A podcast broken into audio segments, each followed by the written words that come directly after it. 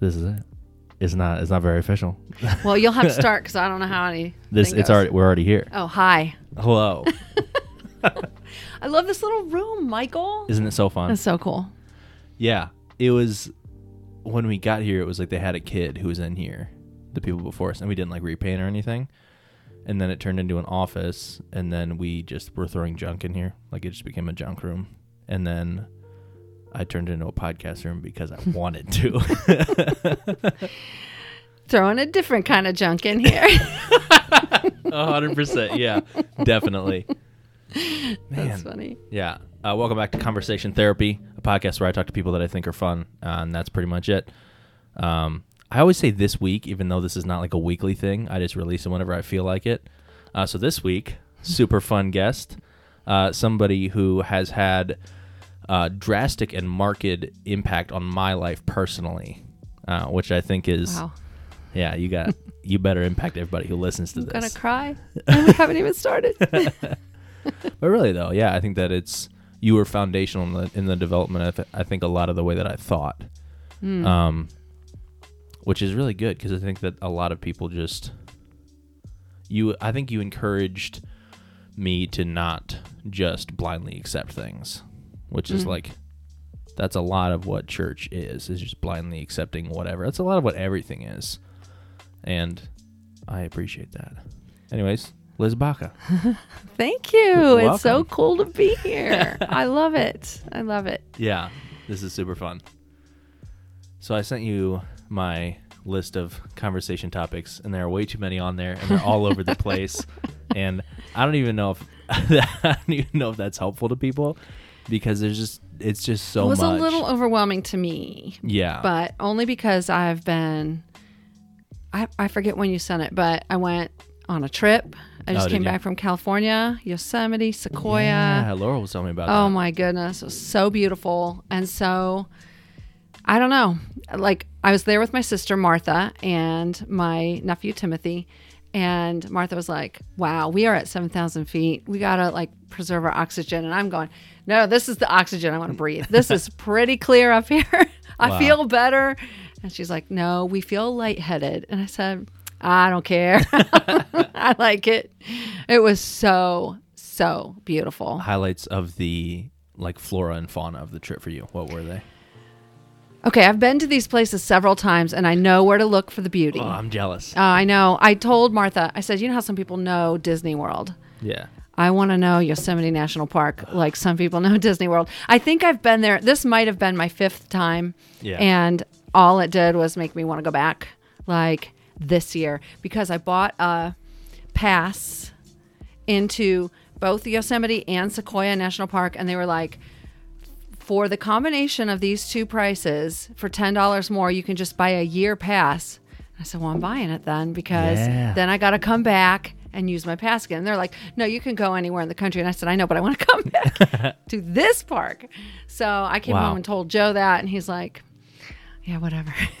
so I don't know if we're going or not, but in my head, it's a possibility. In the next year, we could go back. So um, it was beautiful. Everything was frosty, which I wanted to see.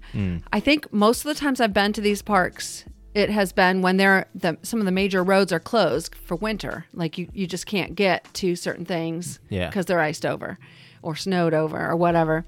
So, um, but to me, the the green of the sequoias, the orange of the bark, the white of the snow, and the black of, you know, just a forest is and the sunlight coming through. That's that's like the perfect combination of Man. light, sound, scent. I mean, I love my favorite fake scent that you can plug in your wall is pine. But oh. this is this is the real pine scent. and it's amazing. We are we were also looking for well, I was looking for bears everywhere. Oh, we didn't yeah? we didn't see any, but but they were you know, they're there somewhere. They Yeah. saw us, I'm sure. Man. Yeah. And the so sky was cool. great. Then we were in Sequoia and we were up high, 7,000. No, I, I think at that point we were maybe 6,000 feet. We saw, we are on this little rock and we saw clouds coming, like they were coming at us. Like if you believed in could there be mystical powers? They were coming in that cloud for us. And pretty soon it was going to be, you know, in our lungs. Yeah. And so we're just watching it come closer and closer, and we're going, oh my goodness. And um, we were above the clouds at first, which was an awesome experience, standing on a rock, looking down at clouds. And then, um, then it came in, and it just it did fill everything. It changed the light. It changed. I, I don't know. It was just like it to me. All that stuff is a gift. Yeah. And I was sitting, and then Laurel was going, There's nobody in this national park. Like, that is the gift. We're here. I mean, there were a couple other tourists, but there was the General Sherman tree, which is the, oh man, it's some world record breaker. Maybe the oldest living thing on Earth. wow. Wow, And that's super interesting. Oh, yeah. And there was nobody there. She's like, There's the oldest living thing on Earth, and there's no crowd. Wow. So yeah, it was uh, it was just unbelievable. So beautiful. Man.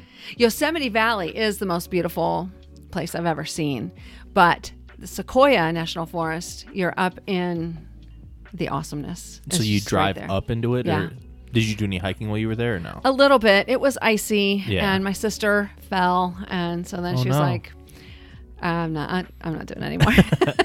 Understandably so it if you was fell down. yeah it was it was just that was right like where it shouldn't have been icy so she was like i'm not getting on a trail if i fall like in front of the museum Oh boy. so yeah, i don't blame her i don't blame her but Dude, that's so cool though. Have you been to the Grand Canyon? yes Okay. Is I that a national the park? yeah Okay. Mhm. so we could go there too did You not could. occur to me i just want to go back to yosemite Man, there's got to be so many cool national parks out there. There are. Yeah. There's there are Everglades. There's a bunch up in Alaska. There aren't a ton right around us, so that's No. why I'm like, if we're going somewhere, let's let's pick the cool ones. Is Cuyahoga a national? It's not a national park. it it's is a, national forest. National which forest, is, not I the think same that's what thing? Is. I looked it up. Well, it's yeah. not the same. Google I don't think I had to pay to go in it either. because Cuyahoga isn't. Yeah, you don't have to pay to get in there. National park. It says national park. then maybe it is. Cuyahoga Valley National Park Okay. lies on the Cuyahoga River. Yeah. Well, maybe I went. I was just at a wedding up there this summer, and I didn't have to pay anything. And doesn't no. your aunt Annette? Doesn't she hike there like every single day? Yeah, all the time. But And- she might have a pass. And I've been up there too. I guess I don't know if I've been like in the actual park. No, I've definitely been in the park. There's like a bunch of trails that are around there as well. Yeah. How much does it cost to get into Cuyahoga? Oh, 20 to $30 to enter those parks. Most parks, including Cuyahoga, are free to enter. Oh, cool. So, So I don't need my pass for that. but you can still have it and be the cool one. I well, I can still go back to a park that does need one. Yeah, and they can't. Right, you need that pass. Man. Yeah, I think that's something that, like the natural beauty that exists, is something that I've kind of, not that I've lost it, but in the sense like, I just haven't gone out hiking in cool places for a bit, and it's so fun. Mhm. Like it's so cool, and like not that Mansfield doesn't have cool places because it definitely does. It's just that I haven't been going out to them. So I know what you're saying, and it's not hard. You know, Gorman is where like you could probably walk there from here. yeah, for sure. And oh, just I mean through neighborhoods because at the top of Gorman Park is somebody's backyard. Yep. So and it's man, I bet you could walk there from here. It's really close. It's um, I mean, it's a bit of a drive, but I don't know where the back of the park ends. Yeah, that's because weird. we did a we did a youth group thing at Heartland where I was supposed to hide in Gorman Nature Center somewhere, and groups of like kids were gonna come find me, and I was gonna give them a clue to the next place. It was like an amazing funny. race thing, Yeah. and so I was like, okay, I'll walk like maybe ten minutes back, and so it'll probably find them thirty minutes to find me, uh, but. It took groups like an hour and a half to find me some of them, and I was like moving up as like the time got further Oh, because there were people texting me like, "We can't find you. It's been so long." And I was like, "I'm so sorry." That park's not that big either. Well, it, it's bigger than you think because once Is you it? get back to like the watchtower, which is at the back of Okay, it, mhm. there's still the whole forest back there. Yeah, you're right And so. I went back in that forest until I like could barely see the watchtower, and then that's where I would just I set up a chair and just sat there. and people were like they didn't know it went back in the forest. They were just running around Oh, that is so funny. all of the grass, and like the groups of girls were like, "We're gonna find him," and so they they search hard, and then the groups of dudes were like too cool for it. So like we can't find him. This is lame. But then like a couple of the dudes were on board, and they were like running around. This one dude was like, "I checked my watch. I ran four miles to try to find you," and I was like. Dude, like, why did you run the same Wow. spots twice? Because he was like Yeah. running in circles. Were you wearing camo? I was sitting in a red chair in the middle of the forest. Like it was not like if he would have gone into the forest, he would have found me instantly. But he was just running around all the grass because he didn't know you could go into the forest. Was back there a prize? Was there cash? At the end of it, there was a prize, like for the group who got there first, but I forget what it was. I don't know. I kind of like I semi ruined that part of the event, Well, but, but yeah, like, no. but I didn't feel bad because No. it was I wasn't the pastor there, so I didn't have to care. and this was all for the high school, and I dealt with the junior high. So oh, so you were just doing a Ah. big favor. big favor walking out and sitting in the forest. exactly. oh my goodness, you should do it more. Go to Mohican. Yeah. Go- Mohican's super cool. Yeah. There, yeah, up in Akron especially, there's a lot of really cool like hiking trails and parks and stuff. Have you Yeah. been to any up there? I have not for a while. Yeah. But I also know I I really need that. I Mm-hmm. need to be outside. I've known that my whole life that I feel more like I I mean talking about church, I feel more in church outside of church than I do in a church and it's it's in nature. It's watching a stream of rainwater run down the parking lot. That's more church for me than We're talking. Romans 1. you know, it's true. And so I I have figured out how to find it everywhere all the time because I can't I can't go to Yosemite whenever I feel like it, you know? So it has to be in my backyard or out my window if I can't go outside or mm. whatever. This past well, okay, so this past year was a rough one for us. And last winter was different than this winter has been so far. It was icy, it was cold, it was snowy, and I walked every day. And Really? I did. I would go out and just in my neighborhood, which, you know, there are houses everywhere. I'm not in the wilderness, I'm in the suburbs. And, um, but I found so much peace and healing just crunching on ice on a paved road, looking at the trees. It was cold. And I just, I felt like, you know how when you, um, say you fall on cement and you just get scraped up and stuff, and how ice is the right thing to put on it. That's what it felt like was happening on my heart. There was just ice on my heart, and it Wow. was good. And I was going, okay. I was so nasty and angry and hurt. And it was a balm to be outside, breathe the air, get the, you know, look at the, the trees were always filled with snow. And I was hmm. just going, all right, all right, I can do this. And I don't, I am not really an ice bath person, but for my soul, that's what I got and that's what I needed. So You yeah. talk like a writer now that you've been writing. Everything I you always just talk said. like a writer. You just didn't read it that, or I- hear me that way. I don't no, know, really? man. I think that yeah. Well, I haven't talked to you in a while, like out, an extended conversation. So, but I feel like it's just different. Like the, it's very poetic the way that you speak. Good. I have gotten away from speaking, which is what that was like my secondary way of communication. I Yeah. always I would have rather written or spoken on the fly, like teaching. Yeah. But um then with churchy stuff, they you know, they don't like on the fly so much. You have to know what you're coming in with. In case you get lost or stuck or say something that isn't I mean, we gotta lock in the spirit right now. you know, we don't want to have him doing stuff in my service. Yeah, I know. so, um, so going back to writing is good because I am able to be a little more like, where am I going with this? Yeah. And but I pick. You know, nobody. This is what I was telling my sister.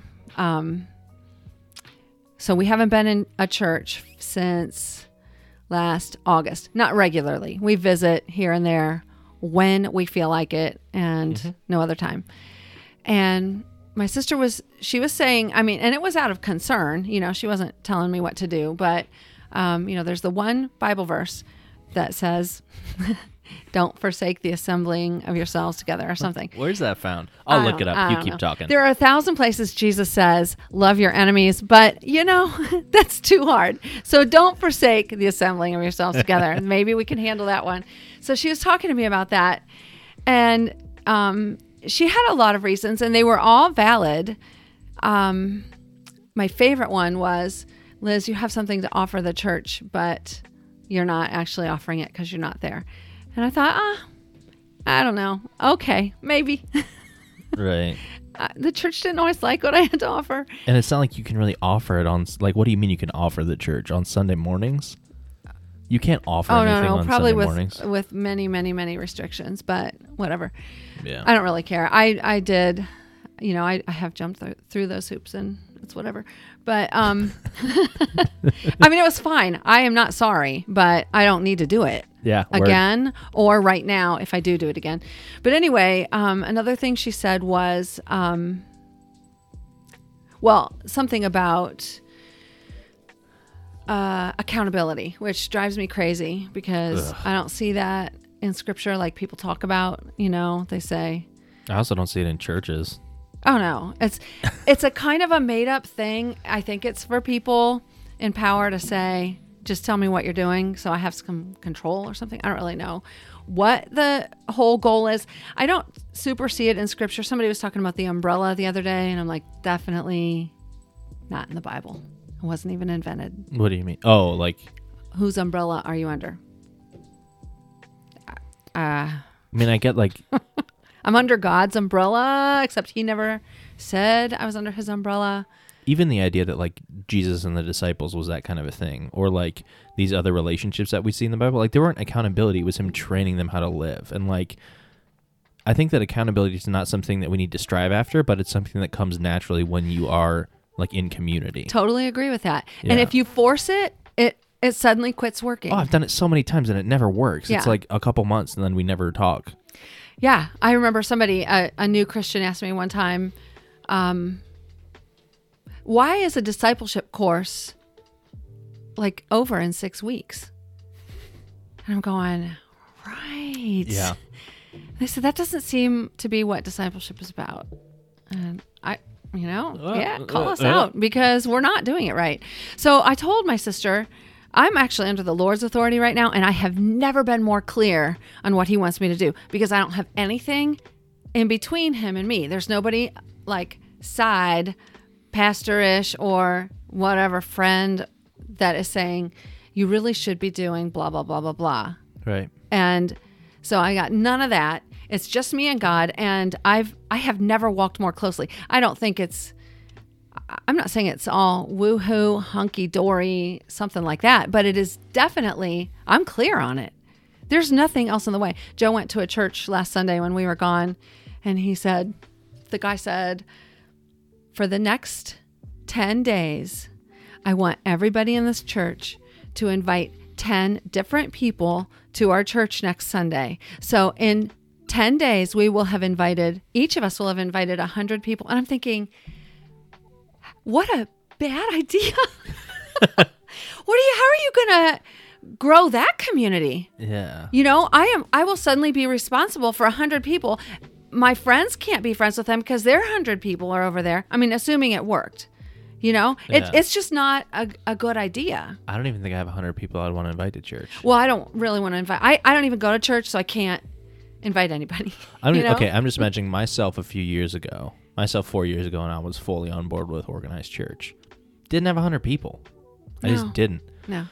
Even now, like there's a dude that I work with, and it's like I've known him for like a couple years, and we've had very good conversations. And I talked to him once about church, but even then, it's like for him, it's more important that I talk to him every day than Right. that I invite him to go to church. Because he doesn't need the people that I see at church. He needs me in his life, and that's Right. just kind of what it is. It's okay. So here's another weird thing. This just happened last night. People, um, we have a ministry that we're involved in every Saturday night. We get together with a group of people who are hungry, kind of homeless, kind of falling through medical, social, economic, every kind of crack.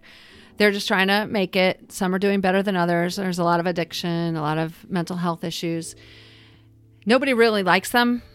And um, sometimes I don't even like them. Sometimes they're scary. Sometimes, I mean, there's just a lot of things. But we're a group and we gather. And um, we get a lot of people telling us, My computer's eventually going to die. Oh. Just letting you know that. okay, bye, computer. That was fun. yeah. um, we have a lot of people telling us how to do this. Like we should be discipling. We should be talking for 20 minutes before we eat. We should be having this, you know, organized prayer ministry. I mean, it's just it, it, it, none of these ideas are really great. But No. sometimes I feel like, what are we really doing? We're really kind of just eating and hanging out. So last night, I was I was feeling bad. I, I, I yeah, I was feeling a little bad about all we're really doing is a meal. We have no deep theological direction. we have yeah. zero doctrine. We're just that's what we're doing. So somebody pulled me out in the hallway and totally fell apart. She's in a bad place. She she said I, oh, I can't get into the details because it's so personal and it's so yeah, that's fine. it's so uh, she's she's hurt. Yeah. She's trying her hardest. She's in trouble right now. She has a probation officer, and um, here's the the part I can tell you. She just got a job. Somebody hired hired her with an ankle bracelet on, which is cool. yeah, But um, it's on the other side of town. It takes her 45 minutes to walk there. She can't ride the bus because it will take her past where her um, ankle bracelet will let her go. yeah, two spots. So she can't she can't take the bus. She has to walk. She's wiped out. yeah, She's physically exhausted, and um, she's got the bad end of a of of her situation. She was a little smart alecky with her probation officer, and now he's making her pay for it.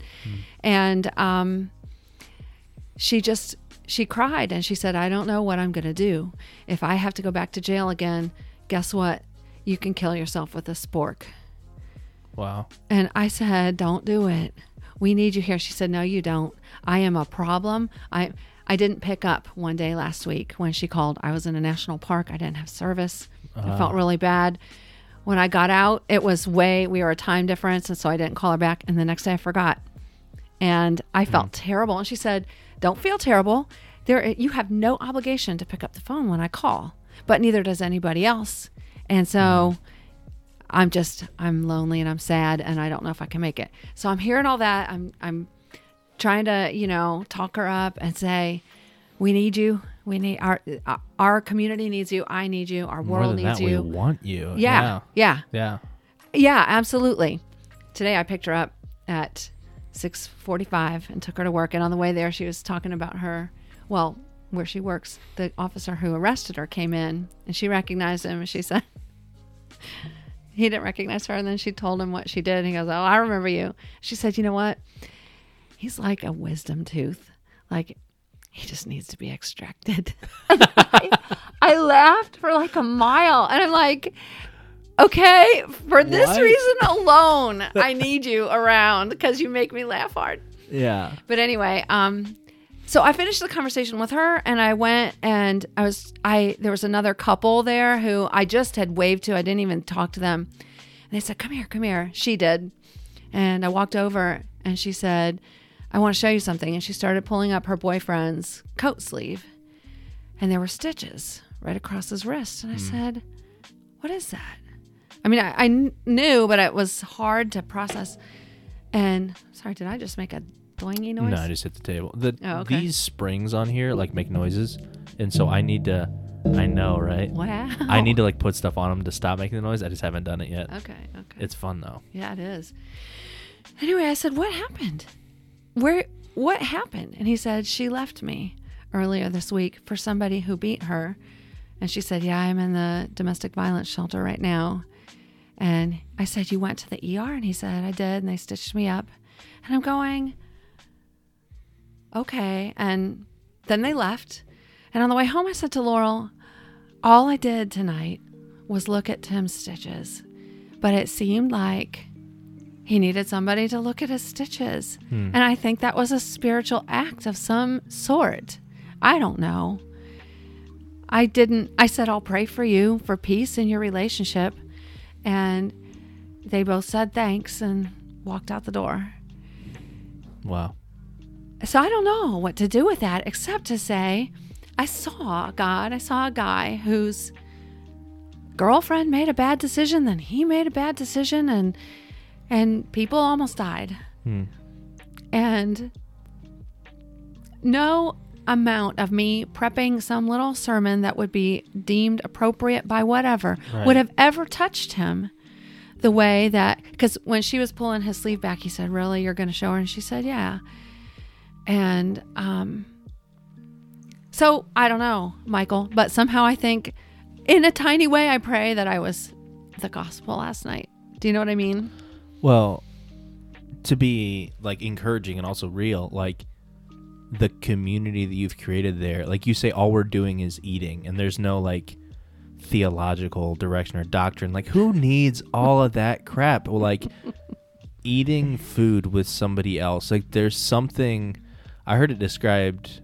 Maybe it was in a book that I read recently, but it was this person was talking about how eating food is a spiritual experience because food comes from the earth and the earth is God's and everything in it. And so when we take that which God has made and we together gather and we like choose to revel in the experience of enjoying that which God has made, which is food and each other, like that in and of itself is a spiritual experience. And that's mm-hmm. inviting God into the room. When you sit down and you have a meal with somebody, like there's something that happens there that I don't think we can fully understand. Like, why does it mean so much to have a meal with somebody else? Why does it make you feel closer to somebody when you're sitting down with somebody? But there's something there that's beyond our like little measly understanding of what it mm-hmm. could be. And so, just the fact that you are doing a meal, like you are sitting down and you are enjoying that time with these people, like that relational capital that you were building and that like community that you're building is enough. Like that's that's it. Like that could be everything. And like it's okay to not have all this other stuff because what you do have is far more important than that. And that's that community, that's that togetherness and that's you know, enjoying what God has made together. It's really interesting to think about where church might be headed because Laurel kind of she chews me out. So does Sarah Gallett. She, they say you're the only person that's not calling what you do on Saturday nights church. But I, I like some old church trappings. I like, I mean, I like some kind of music. I like some kind of something. I don't even know what. Maybe it's nostalgia. If so, then let's clear it out already because what I've been doing lately is whatever I'm prepping for the night, whether it is yesterday I made rice and I had, um, I sliced some bread and I had a craft for the kids. And the whole time I was doing it, I'm going, you know what? This is my act of worship. I am in the in the thick of it all. I mean, everybody wants to talk. Everybody's got, you know, stitches to show or their suicide plan to share or what I mean, it's big stuff. I am not there thinking right now I'm worshiping, you know? Right. But beforehand, I am to make, you know, to figure out how to make rice for 100 people. There's some beauty, art, um, uh, science, probably miracles. It's all, I mean, it's everything I like about church Yeah. in my oven, you know? And so I'm, that switch is, is actually making me think, let's just call this that. I don't know if I have to, um, I don't know what, I- you know, everybody has a different version of what make disciples looks like. And I think people being nice to each other when they didn't used to be could be a little bit, you know, they're becoming a little more like Jesus. Yeah, absolutely. I think that counts. So, yeah, I don't know. We'll see. yeah. Getting back to the Hebrews 10 thing, which is that gather together. Okay, yeah. um because i think this kind of fits into everything uh so hebrews 10 so we'll just start at verse 19 so therefore brothers everybody since we have confidence Nope, just the brothers. therefore just the dudes this is for my dudes ladies sit I'm down off the hook. yeah yeah yeah not get out apply of to here me. you stop talking since we have confidence to enter the holy places by the blood of Jesus, by the new and living way that he opened for us through the curtain that is through his flesh, and since we, wow, run on sentence. And since we have a great priest over the house of God, let us draw near with a true heart and full assurance of faith. So basically, since Jesus died and created an avenue to God, which is what you were saying earlier, which I really liked, how it's just you and God. Like there's no pastor between you, which is I think what we've kind of done with the church, where we have put like we've out literally physically elevated a pastor on the stage Mm-hmm. and said this is how you get your stuff for the week and even talking to other people they're like well i don't have the biblical training and i'm like that's you have jesus and that's all you need like you Mm-hmm. can talk to god now and like you can know what god wants for you Right. But we've put this like pastoral leadership and getting years of biblical training and which like I bought into literally and like that like I was doing that but then now I'm recognizing like man we have it like we have all that so anyways he's saying since we have all that Wait, Um, what chapter and verse again? Hebrews 10 19 I'm in Okay. ESV Okay. English Standard Version I'm in the NLT New Living Translation. nice uh where was I? 22 let us draw near with a true heart and full assurance of faith with our hearts sprinkled clean from an evil conscience and our bodies washed with pure water. So we're we're good with God. Oh excuse me. Let us hold fast the confession of our hope without wavering for he who promises faithful. Yeah. And let us consider how to stir up one another to love and good works and not neglecting to meet together as is the habit of some but encouraging one another and all the more as you see the day drawing near. Which is i mean we can just stop there. Like that's up to verse 25 but that to use that verse to try to like make organized evangelical church biblical is like get out of here. Get out of town. Like It's true. that's that's not in there. Like what's in there is meet together recognize that you don't need anyone else. It's you and god and you're pure and hold fast in that hope and that faith and encourage one another to good works Right. and that's what you're doing like that verse sounds a lot more like saturday night That's than it does sunday morning huh Well, you know what? The people I've had a couple people tell me this. That's you know about us not attending a church right now, and it's completely out of context. yeah way out of context Just that one little phrase instead of the whole. I love that. You started with what verse? 19 Okay. Um, therefore since we have confidence Mm-hmm. to enter the places all that Nice. but yeah but even like going on further from there Yeah. Man, yeah. It's I mean, there's a lot in the Bible. But just that in and of itself is like I don't know. Like I said this yesterday, I was talking with Luke and Bree because we got into talking about church stuff, which was very interesting. Oh, I bet. And so, talking through this idea of, um, for me to think, or for anyone to think, that the way that we're doing church currently in one portion of the world, like the organized evangelical church in the U.S., for me to think this way of organized church is the best way, the best iteration of the way that the church has operated up until this point is now. It's like, no, like that is a very prideful or proud that is a very like stuck up way to look at things and a very ethnocentric way of looking at mm-hmm. things or like a uh, what what would it be culture centric thing of like saying the way that we're doing it is the best way what about the other thousand years of church history and the way that they did it and like i mean i told you about the book pagan christianity Yes. and like Bought even, it like, and not read it yet. Oh, so good. I gave it to Luke last night because I was done with it, and I was like, "You should read this." Um, but yeah, this idea that I'm doing like our churches now are doing it the best way, and all this other stuff that happened in the past is like that stuff is all leading up until now, all being refined, and it's like you remember like Martin Luther, like what he did when he nailed that on the door of the church was saying the church isn't doing stuff well, and mm-hmm. like when's that going to happen modern day? Because it's going to be it can't be nailing it to the door of the church, right? Because that's we don't have a centralized church, but right.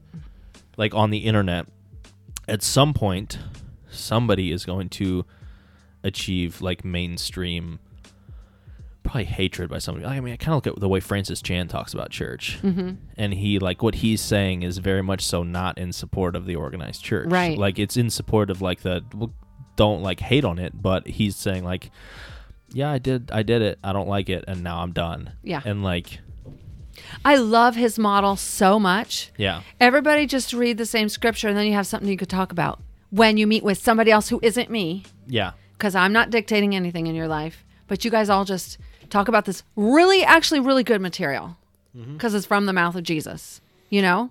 Yeah, Yeah. I love that. Love that. If we did anything in our group that moved more toward direction, that is probably what I'd do. Mm-hmm. Except a lot of our people can't read. So, yeah.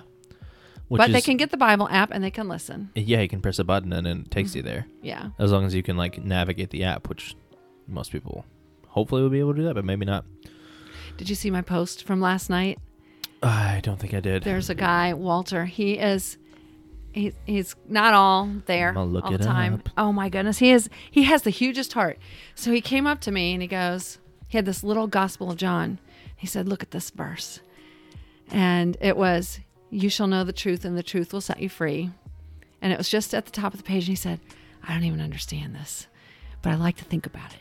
And there's more in there, but I just like to think about this." And he said, "I." He had a little ticket, and he said, "I tore it in half so I would never lose this page." And I'm just like trying not to cry as he's telling me, This is such a good verse. Isn't it good? Isn't this a good verse? I'm like, Yes, Wow. Walter. I mean, it doesn't take much. Mm. Jesus said, "My yoke is easy, my burden is light." It's it's light enough for Walter. Yeah. And so, you know, why the heck do we have to complicate it? We get so caught up in all these highfalutin theological conversations when what really matters is the person next to us that we're forgetting about. Yeah. Man, I know. I feel like I've talked about this a few times on the podcast, but this, um, the idea that there are people who don't, who reject Jesus and who are living for Christ. Like people who, and like, I had a long conversation with some people that are close to me about this, um, and they were very much so trying to convince me uh, that I was wrong. Um, but I think where I'm at is like I think there are some people who reject the picture of Jesus that is like homophobic and racist and filled with hate and very like all these other things.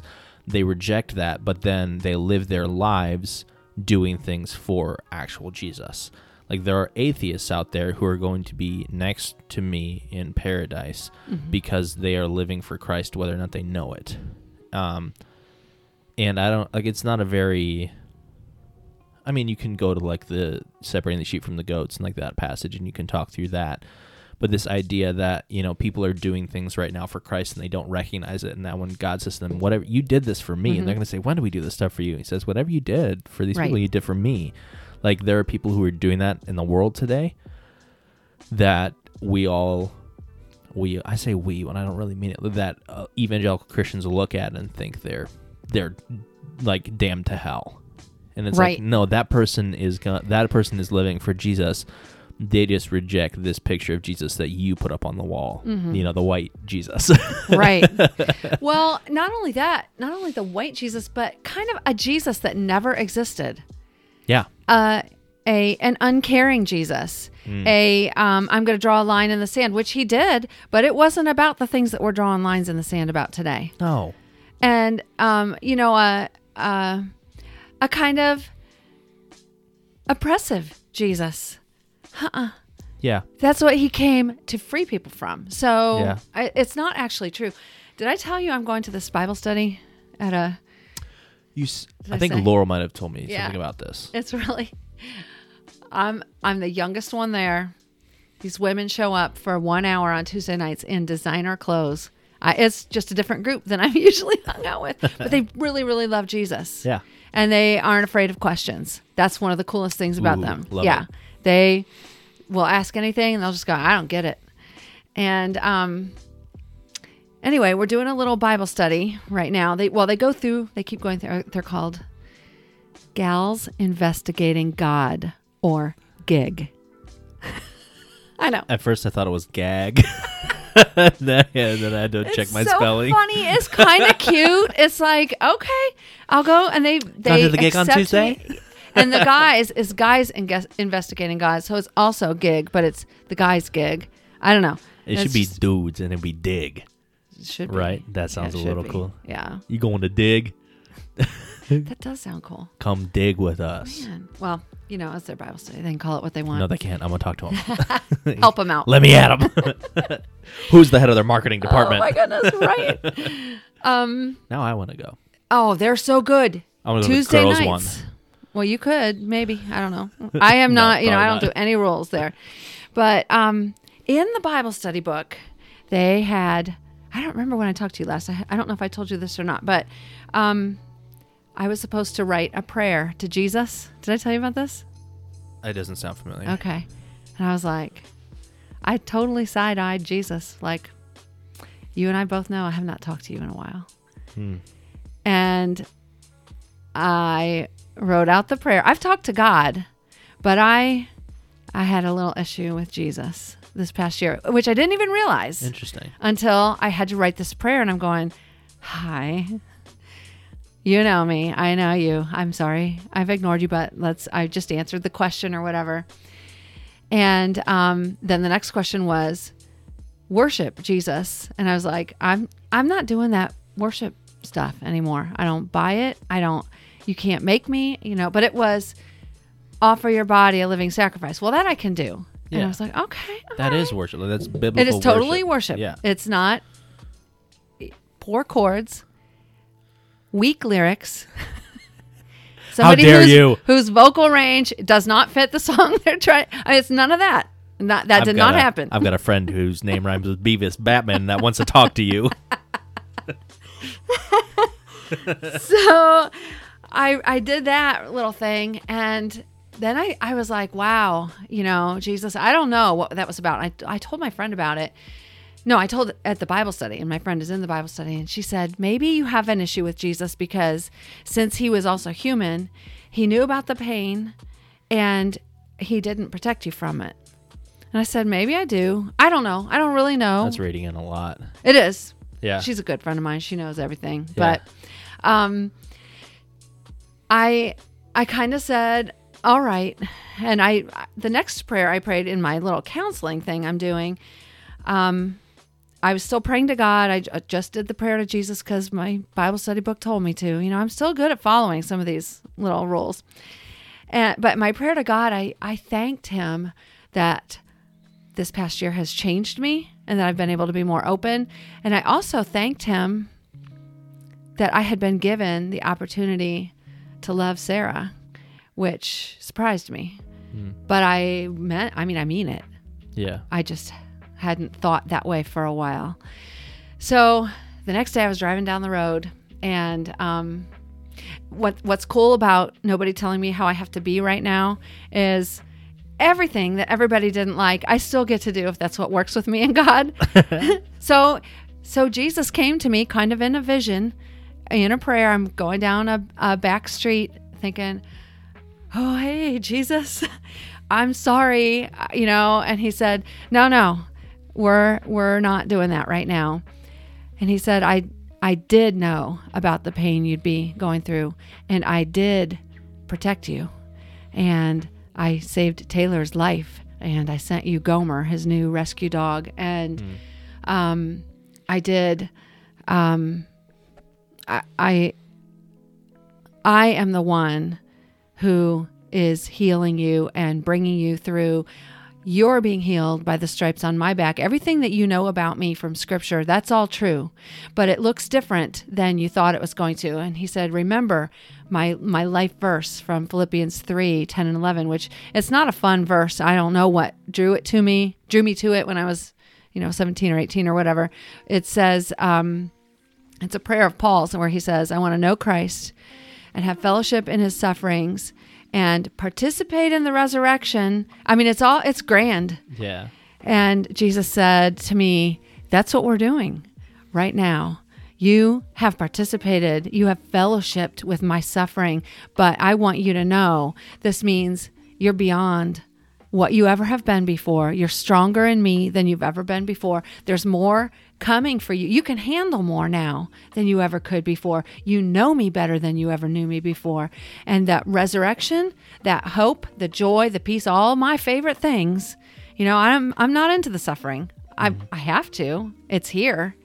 I I won't avoid it. I will experience. But he said, your your um, benefits coming with the resurrection are greater than they ever could have been. I did it. I'm here.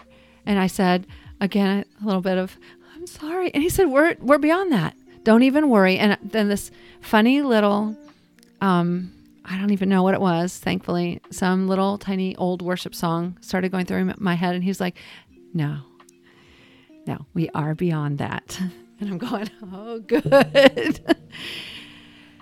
It's, and yeah. yeah, it's so interesting to to me the way that you talk about um your experiences, like your spiritual experiences, because I feel like I don't experience God that way. and I feel like it's kind of, I mean, alien in the sense of being unnatural to me. Like it's it's Mhm. outside of the way that I experience life, and so you always talk about these things where you have visions or different stuff like that, and it, part of me is like, "Mm, what? But then I'm like, I'm doing that too a little bit.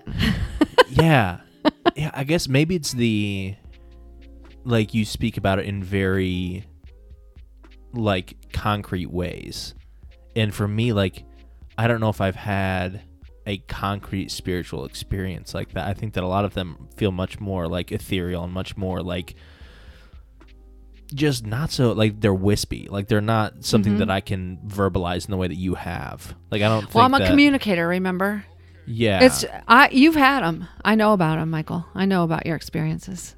maybe. How do you know them and I don't? You What- do. Remember when you didn't die? Yeah, That's an experience. It happened. It's legit. You were raised from the dead. This is stuff. I mean, the church doesn't talk about this well. Remember that one spring retreat we were at? And we were like, oh, do these things even happen today?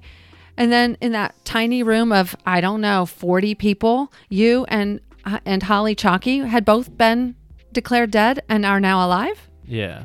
We have miracles of the dead coming to life in a tiny group of people, but we ignore it. I guess it's when when I think of experience. I guess in my mind it's not just something that happened, but like a feeling that exists, and I think maybe that's where I lose it because I don't have a feeling about that. I oh my don't want to argue with you about your experiences. No, no, I welcome But- it. I want you to. I want you to because maybe it's uh, maybe I'm just rem- removed from it, and my brain has pushed those things down. I think I think that's what happened. I know you were snatched from the edge of death maybe a couple times right then Yeah. during that one experience. Who knows how many other times? yeah, You know, you're you're important too. Everything you were saying about me in the beginning, you've had that influence on me and on my family, and that alone tells me that Almighty God is doing important, unique, and customized things in your life. Only because I have the spillover from it. Oops. that's all good. Don't worry about That was actually appropriate right there. Very like mystic. Sounds like a gong almost. right um so yeah it's but i don't i don't think that's wrong. You know any way that it happens i i think it's way easier to be in a good place with god than than it seems to be. And that is the fault of everybody primarily the enemy. Yeah. Yeah. your god is clear in you. He always has been. Whatever has changed about your opinions about church life the universe anything i still see the very same spirit in you that i always have That's good to hear because I feel like I've changed a lot of those things. Like it's fine so much of It's what I probably for the better. Yeah, probably. I mean, let's go for it. That's what that was Jesus's message to me. Hmm. He said, "Look back. That looks like such a pit. It looks it's dark, it's scary. It's you still can't look at it for very long without getting scared. But I'm telling you, you're a better person now. You're more like me. You have more strength." He kind of had an image for me of um steel down my backbone. And I was like, I, I wasn't looking for that, but okay. But now I'm gonna get that tattoo. Oh, hey! had Sick, not thought of that. Sick. wow. Very good idea. Very good idea. Yeah, I'm here to help you out. trying to think, picture that one. Okay. Yeah. I I don't know. I think it's true with all of us. I don't know how it's Yeah. going to turn out exactly. One thing that I know is for sure. I was talking with my friends out in California about this. Your generation, we all noticed that at a young age, you all were in tune with the Spirit. You were running hard after God. And I remember saying to many parents, what's going to happen with these kids? Because they're at a level now that I wasn't till I was 25. Now you're 25 and you've been through stuff that I haven't, all of you. And your your interpretation is not the same as my generation's, but I want to hear I want to know what you think. I want to hear your generation's take on stuff. I heard somebody the other day say, um, the next revival is going to come from the prostitutes and the drug users because they're the they're the honestly broken people. But if somebody like you has been broken, and you have been. Yeah. Somebody like Taylor has been broken, and he has been. Your interp- your view of who God is now, I think that's way more legit than how can we keep filtering this through Sunday school material. yeah. I right. it is. It's real. Yeah. Your faith when you were young prepared you for where you are now. And you had the chance to clear away a bunch of the baloney, the stuff that we don't actually need. We need who you are now. Hmm. This next you you are the future leaders of the church, but I bet the church isn't going to look like it did, and that's fine. Well, I'm not gonna. I'm, I know. I'm never going back there. Well, well, I say that, but then I'm like, well, what if God? But It I'm doesn't like, matter. No, no, no, it doesn't matter. This is what what I'm finding out, and I know you're in the same place. After this past year, I I actually don't really care what people are thinking anymore. I don't have time for that. I have to be so okay with God all the time, or I might not make it. And so, if my dependency on Him is that deep, then um, He's going to have me doing weird things, like seeing somebody's stitches who didn't die this week Yeah, and I'll take it. I think that matters. I think that what what he's reforming in you and in anybody else who's been through hell these past two, three, five years, whatever that is, it's what we need. It's not an accident that you have been through what you've been through. It's not. It's on purpose and it's for everybody's strengthening. yeah, I can't wait to see. It's it's awesome. It's going to be something. He said clearly in the scripture, you can't imagine, and he talked about it in a lot of ways. But we still keep going. No, but we can imagine, and this is what we imagine. And he's like, but I said you can't imagine. My ways are not your ways. My thoughts are not your thoughts. And we're going, oh, you must be thinking blah blah blah. And he's, I told you right, right. my ways are not your ways. And so when we're so broken down that we don't even trust our own thinking anymore, God goes, Hey, Finally, yeah. yeah, I have something. Maybe I can work with you here. What a cool. That's a great thought. That's so good. It's about the only thing that's keeping me alive. You know, I mean, not alive. I don't want to overstate it. I think I would stick it through, but parts of me are broken that aren't going to get fixed, but Yeah. they should have been. They should have been broken. Hmm. And okay, let's let's have that light shining into those those nasty dark places that were never meant to be there. There were there's the church idol. There's the you know, this is what your life must look like idol. There's the you must always um, smell a certain way idol. Yeah, It's not real, yeah. you know? Soap is is plentiful, but it's not what we've made it to be. We worship it though. Yeah. In a way. I mean, I know people would argue with me about this, but this is just what I see from my group downtown. Yeah, That's not the thing. And then somebody came to me and said, How could you talk to so and so all night? He just smelled like urine. I said, You know what? I didn't smell it at all. yeah. I don't know what happened. I don't care. I think he is so precious. And I don't see him very often, this particular guy. So when he comes, I don't care what he smells like. Right, and we'll talk to him. Yeah. And there's a lot of stuff you said that's making me think a lot of things. What are you thinking? I don't even know. I don't know the way. I think the thing that sticks out to me that I can actually verbalize maybe something about is that idea of like when we hit the end of like when we don't trust what we think anymore. Um, because I think maybe it's something to do with the whole drowning and then not knowing what to think about anything like Mhm. after that and like Mhm. in the world anymore. I don't know. There's there's just so much stuff there that I look at. And I'm like, man, I have no idea.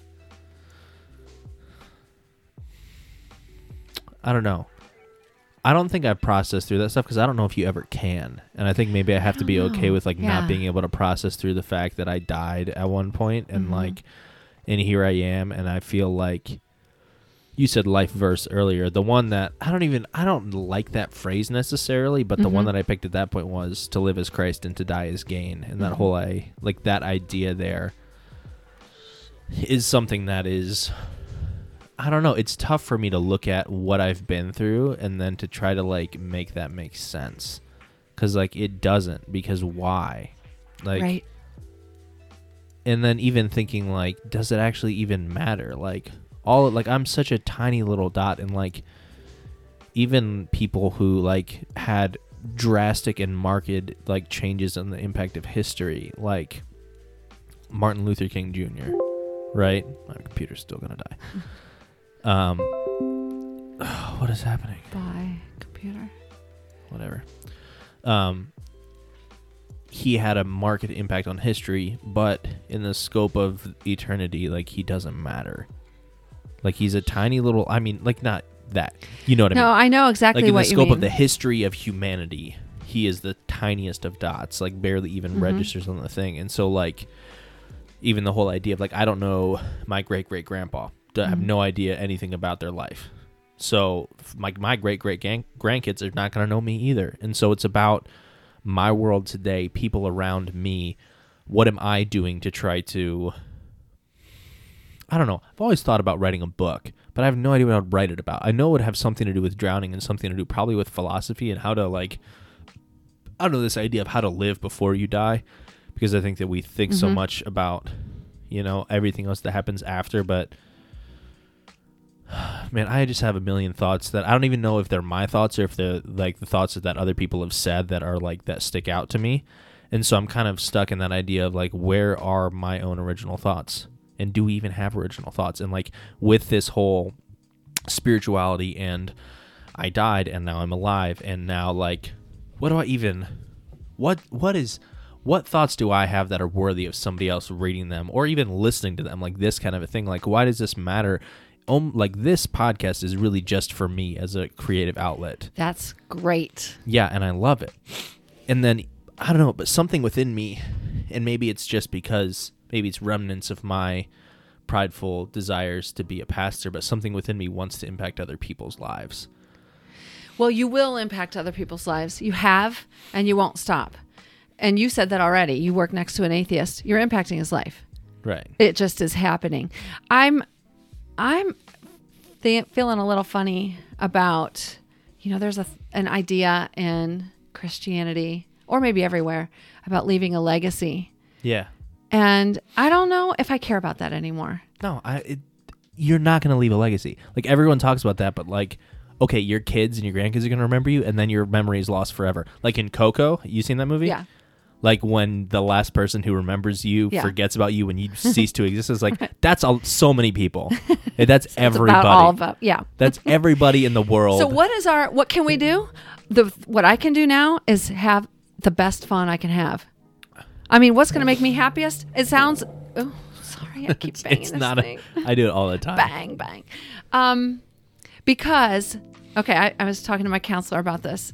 I said I really believe those I believe the Bible, okay? I don't know I, in everything that I'm questioning lately, I don't question the Bible. I definitely question interpretations of the Bible, but some stuff was written down and it's probably valuable. Yeah. I especially like what Jesus said. And so, um, don't know about all the other stuff the other stuff's a little weird sometimes, but it's there. That's fine. I can take something from it, you know? yeah who knows if it's you know Oh, I know. figurative or Oh, literal exactly. all these stories Good. Ugh. Yep. Yep. Ugh. It's true. there's so many of them that are nightmares It's true. david and goliath that's a nightmare Yeah, david's life is a the worst it is. you know It's a pretty bad one. yeah but um Oh no, I forgot what I was gonna say. Oh shoot. This is what you don't do in a podcast, right? Forget what you were gonna say. I forget. You're talking about the um? Leaving a legacy. Oh yeah, leaving a legacy, leaving a legacy. Oh yeah. So the verses say curses are passed down to the third and fourth generation, Oh yeah, yeah, yeah. blessings to a thousand. Which is I mean, you can't beat those odds. That's like the blessings are going to win cuz they just last a lot longer. Yeah. So I might as well go ahead and I, the way I'm taking it is I let me fix my crap. Whatever I've got in my head, um, if I'm if I'm all sad about stuff, that is what is visited on the people around me, especially my children Yeah. and my husband because they are close to me, and so that might go on for three or four generations um, some of the stuff that I was sad about. I mean, I, you might remember these stories when I when my kids were little, Taylor said, "I just thought about it and I didn't think that was true, and so I just ignored it." Which is a great way to break that curse that I was trying really hard to pass to the next generation. Yeah. I had told him a bunch of hopeless stuff. And so um, I might as well focus on what is actually the good stuff. We have it, it happens this way in popular culture too. Ain't, if mama ain't happy, ain't nobody happy, right? Where'd Yeah. that come from? It came from the fact that if mama ain't happy, everybody around she spreads the misery. Yeah. So how about don't do that, mama? I mean, if you want, I, I don't care about a legacy. I want to be happy, and I want the people that I'm watching to be happy. So, um, and I'm I'm not getting into that happiness versus joy thing because I want both. I want joy and happiness. Whatever. One isn't more spiritual than the other. The Bible wants Jesus wants me to be happy. I'm I know that. I mm-hmm. know that the reason God hates divorce is because divorce is so painful and he doesn't like to see us that much in pain. I know it. He doesn't hate it because it's some horrendous sin that you can't be forget. That isn't how God rolls. I think there is no true happiness except for joy. I don't care. I'll take it both. I don't know. I, I have joy, but I don't always feel happy, but I like to feel happy too. Hmm. And so I'm going to go know. for it. Semantics. Who It cares? is. It is. Yeah. And people try to make it spiritual or something. But anyway, Yeah. I want both. So I have to reframe my thinking Hmm. and I I have no problems with this. I will reframe it to the better way. Actually, the way that can let me sleep at night. For example, since when I don't sleep at night, mama ain't happy. You know, I it's just to me it got down to super practical. How are we going to get through this day? And Yeah. it's it's got to be okay. And if it's not, fix the thing that is making it not okay and make it okay. And that means forgiveness and that means dealing with my own issues and uh, what is my sin? Fine. I don't it's messing with me. I got to quit. Whatever it is. I don't care. I I am tired of um I'm tired of carrying my own burdens around when Jesus said he would do it. How do you do that though? Because that's a very I love that phrase, love that idea, but what does that look like practically? For me, it is well, I don't do it very well. I'm picking them back up all the time. Um, for example, worry. I worry about my future and my kids' future in particular, and um, and that makes me have a bad day. I can spend my whole day. I can clench my jaws. I can, you know, I I, I need some Botox here because I make I make these things my little No, worry marks. I look angry and worried, but um, I'm not going to get Botox. But that would be cool if I just Really? had some around. If I had some around, I would take these out. Yeah, Why? Because I look angry. No, And you I- don't. Okay. I've never ever thought that about you. I would. Okay. I have never noticed that. I I look at my pictures and I'm going. I don't think anybody thinks so that about mad you. I think that we are a thousand times our own critic more than Oh, it's true. else. That is true. And so you're looking at yourself in these things that nobody else has ever looked at you and thought. Not only that, but I, I love looking at an older person and who is wrinkled and they show. You're you talking about me? No, not at all. Okay. I'm talking about the Because I accept. I'm talking about the person who's like 60, 70 years old, and you look at them and you can see the story of their life on their face. Yeah. You can see the story of their experiences on their body, and like that's a Mhm. that's a beautiful thing. When do you have to leave? I have to leave about 20 till to go Okay. pick up my friend. Okay. Um, yeah. So I have an option every every day, every moment To get Botox. to get Botox. No, I don't know if I had a good. Joe knew somebody. Don't do it. Don't do I'm it. I'm telling do you, don't I'm do it. I'm not gonna do it. No, I'm not gonna do it. you're you're perfect the way that you are. Oh, thank you. I didn't mean. No, just kidding. I'm gonna wrinkle up for you. yeah. Anyway, I want Um, more wrinkles. In fact, you're not perfect. I want more. Right, There's right. not enough wrinkles there. so I watched. Uh, I, I've watched my sadness this past year affect Laurel in particular. Hmm. and um, that's not fair. I I have to. I can't just sit in this swamp of, wow, I'm sad, Yeah. and and make everybody else come into the swamp with me because that's where I am. I'm not getting out. So I actually have to get up and get out. And I have to say, you know what? I don't like what happened. It hurts me. I don't like that I'm scared because I can't tell what is going to happen in the future. I don't trust anybody now. I don't trust, you Wow. know, I said to Laurel, um, nobody's going to be good enough for you. We already figured that out. We Yeah. already, I mean, Oh boy. good luck. Well, I mean that's true for everybody. Like It is nobody true, nobody it is got- good enough for anybody else. It kind of got worse though. We don't deserve in my anyone. opinion. It's true. You're right. You're right. Why did it get worse? Because I I trusted God for Taylor's marriage Okay. Yeah, I get that. and it didn't work. Yeah.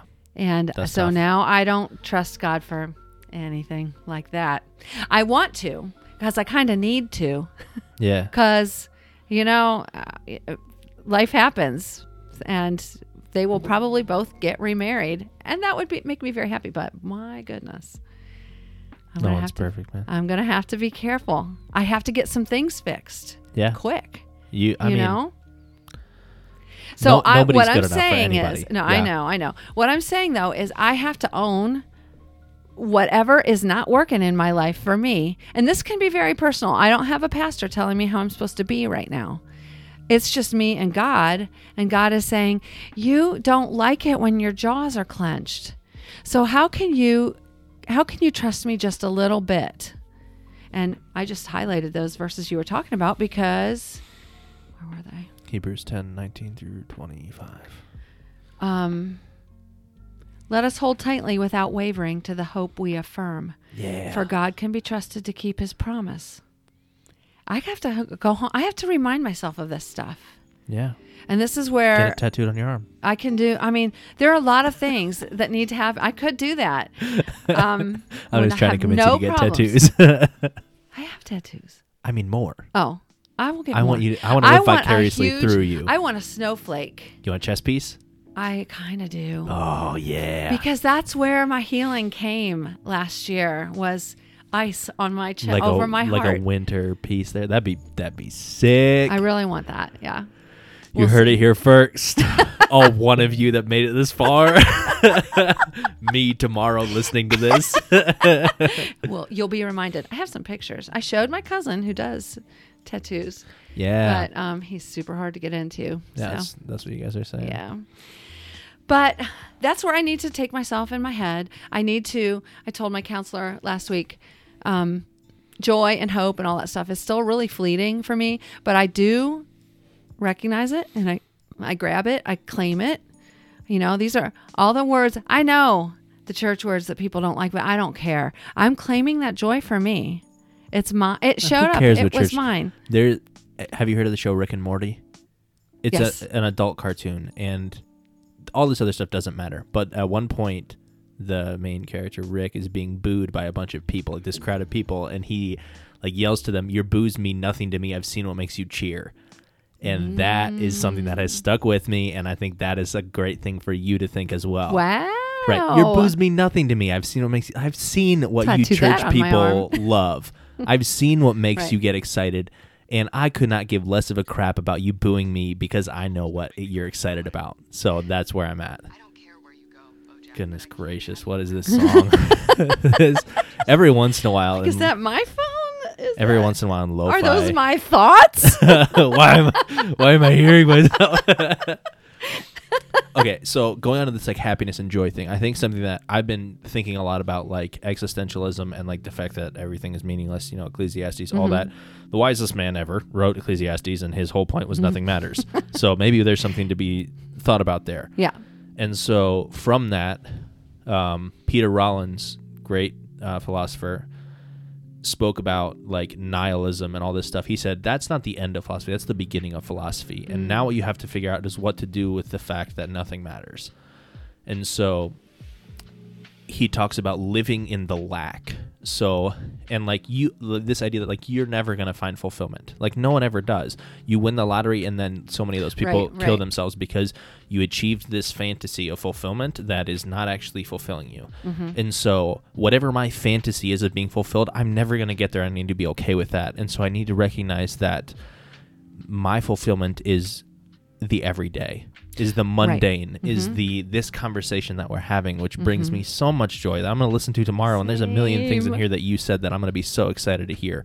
Oh, like there's this is it. Like it's about finding peace finding hope finding joy in all of these little things and finding it in in that and that's that's finding joy in the lacking because even that idea in and of itself Right. brings fulfillment It's true. And that is that's what I'm talking about. I you know, can I find what I want from nature in my backyard as easily as I can from Yosemite National Park? Uh, the answer is it better be. Yeah. It better be. Nature is um it, it's the same even though it's, you know, it, it just tickles our eyes or our ears or whatever, but it's essentially itself. It should work. Can you find it in the beauty of your fingerprint? Uh, you don't have to go anywhere but looking at you, like Right. the beauty of what God has created in you. Like we sound like we're so high right now, but We're not high. not, Not high. not, not even a little.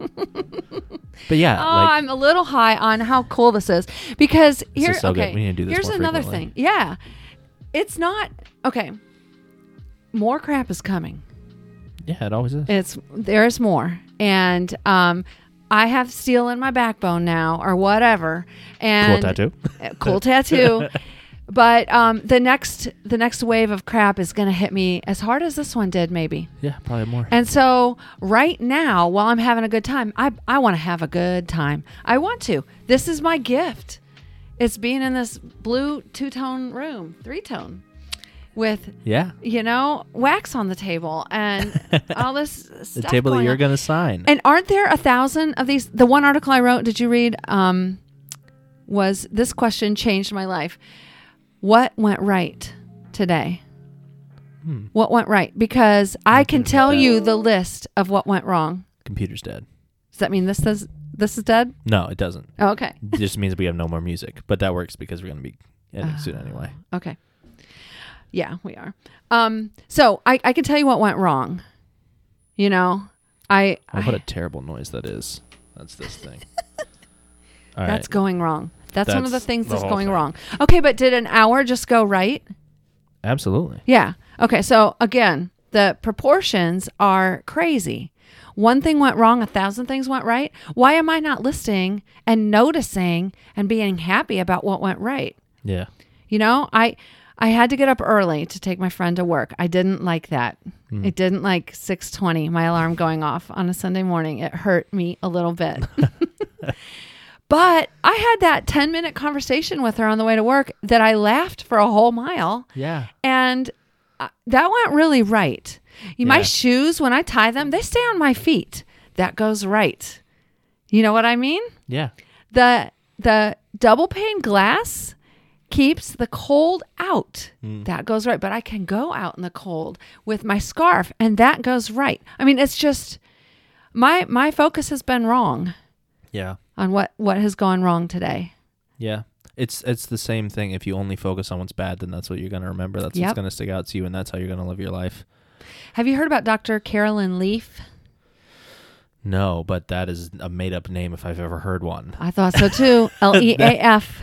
That is uh, that is not that is a character in a book, like Dr. Carolyn Leaf. She's Leaf. actually a neuroscientist sure, she is. Yeah. from Australia. Oh might yeah, from Australia. Yeah. okay. and she's a Maybe Christian. you are high. I am not high. Maybe Dr. Carolyn Leaf is high. She's not high. Well, maybe she is. I don't know. She explains, like she'll go through Philippians 4 8, whatsoever things are lovely, whatsoever things are pure, whatsoever things are. And she'll say, Now, when you do this, this is what's happening in your brain. You are building these, and she's like, has all these scientific terms. I have no idea what she's talking about, but she, she knows. She knows. She has um, narrowed some things down to, um, to my level. Yeah. so I can understand it. But she says that very thing that, um, and it's stuff we know, but she tells you like, are you are you still thinking that? Okay, well here's how you stop thinking that. You have to think of a way, like I said this earlier, to reframe what happened, hmm. and so you're not stuck in this cesspool of swirling negativity because that doesn't work out for you. The toxic thought that you have, you have to notice how it makes you feel, notice how it makes your what emotions you have connected to it. Notice your attitude toward that thought. And then you say, how could I say that a little bit differently in a more positive way? That's like cognitive behavioral therapy. That's what yeah, that sounds mhm, like. Yeah. a little bit. And um, uh, but she just straight up walks you through it. She's got a 21 day course, and you can break your 21 day cycle. And I thought, okay, I'm going to try it. And you know what? It it's working. Yeah. It's biblical. I mean, she's like in in the one course I did, she didn't have any scripture, but um, I've heard her stuff with scripture, and it's like Jesus outlined all of this. Yeah. We just didn't see it. We just yeah, and we, still don't. As build a church building and take 10% of people's money. yeah, it's weird, and so Crazy how it's all about the money. it is. It is. I am so happy though to be rethinking this stuff again without the influences of well you know you need to be doing this or you know you need to be doing that and just getting my instruction straight from dr leaf and god no not really i'm taking it from all kinds of places including the I, my favorite thing to do is read secular fiction that to me is the best thing out there Fiction? yeah Interesting. fiction always fiction I haven't been reading a lot of fiction recently. you haven't been No. I read mostly, I'm reading a lot of philosophical stuff. yeah i noticed Yeah. but that's good stuff too Yeah. it's guess what you can do it the right way and this is where i know i'm i keep bringing up the christian thing but so many people No, are like don't you know don't follow the new age don't follow the way of the world well i am actually an individual person and god made me this way and this was my issue with women in leadership all along i had leadership gifts Yeah. i didn't do it god it. i i don't have to think in terms of i'm not trying to get something i don't have That's so stupid. you know Shout out women pastors. In one of my courses, I was taking it like online through Moody. This woman was like, "Yeah, I want to be a pastor," and like all these people like said this stuff, and then I commented, and I was like, "That's dope, super excited for you. Let me know how it works out." Like, ah. there's like that's, man, I'm so over all that crap. Yeah. Like, if that's what you're gonna hang your hat on, and like. A, a pastor uh, at a place where I used to work said that if a woman ever got it from the pulpit and started speaking, he would walk out of the church. Um, and then I was just like, what? Like, I am not on board with like e- even at that point when I was like, at that point I was more firmly in the like women probably shouldn't be this, but which I'm like not at now. But even at that point, I was like, that seems a little much. Seems a little aggressive. Like the uh, woman can't do that. Mm, doubt. Uh, it's so weird. I mean, when when are men not listening to women? Never. And so there's this one spot or time that now we can't listen to. I mean, it just doesn't make Yeah. sense, you know? It's if Yeah. a guy is up there talking, he's talking from the influence of women who've been in his life. So yeah, men and women down. and everybody. Yeah, Yeah, it doesn't actually. I don't know the gen. That's another reason why the whole gender thing is so blown out of proportion. I just Ugh. don't see it. I don't see it. No. I don't see where Jesus is going. This matters more than are you nice to people. He doesn't. Oof. He never says that. I. He would have. He would have Yeah, if it mattered. Right. So calm down, everybody. I wrote a discussion board post for that same class uh, titled um, "Woman uh, Repents in Front of Church for Accidentally Teaching an 18 Year Old Man in Youth Group," which I thought was so good. Like, because all all my posts had titles like that, which were like kind of poking fun at these ideas, but then there were a bunch of people that were like. Like getting in like little Oh, mini arguments on there, and I was just like, "That's fine. Who cares?" I was dying. oh my goodness, Michael. I'm gonna have to go, sadly, That's- but man, this fine. is super fun. It's so fun. Um, thank you so much for being here. This was Oh, so a happy to joyous do time. it. Yeah. Um, yeah, I guess we're we're gonna end. Oh, I forgot to say this at the beginning. Uh, if you have any conversation topics or people that you think would be fun to have on here, email me at conversationtherapycast at gmail.com. Conversation therapy cast Cast. cast like podcast because for some reason conversation therapy podcast was taken so conversation therapy cast at gmail.com shoot me an email Hey. um if you're the first one to send me an email because i don't have any at this point i've only released like one episode that has that tag on there though yeah this was super great Yeah. um let's let's do it again sometime Okay. this was a time. Anytime. Anytime. I'm happy to. thanks so much for being here All right.